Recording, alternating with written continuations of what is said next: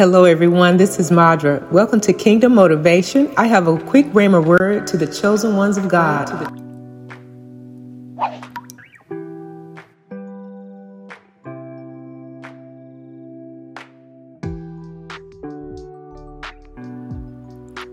Psalm 105, verse 15 says, Don't touch my anointed ones, do my prophets no harm.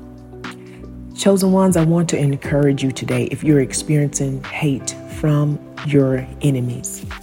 The Lord wants you to allow Him to fight this battle.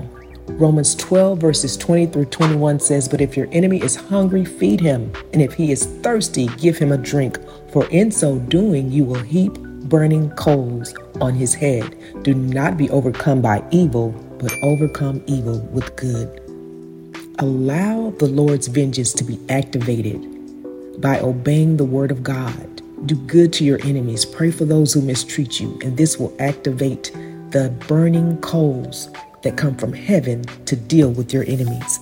Your haters secretly admire you, and they hate you for it. You are a reflection of who and what they want to be.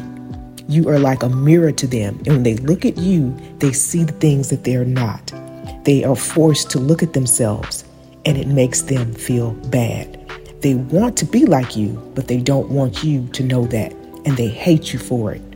Chosen one, forgive them, bless them, and let the vengeance of God be activated on your behalf. God says, Touch not my anointed, do my prophets no harm. Be blessed.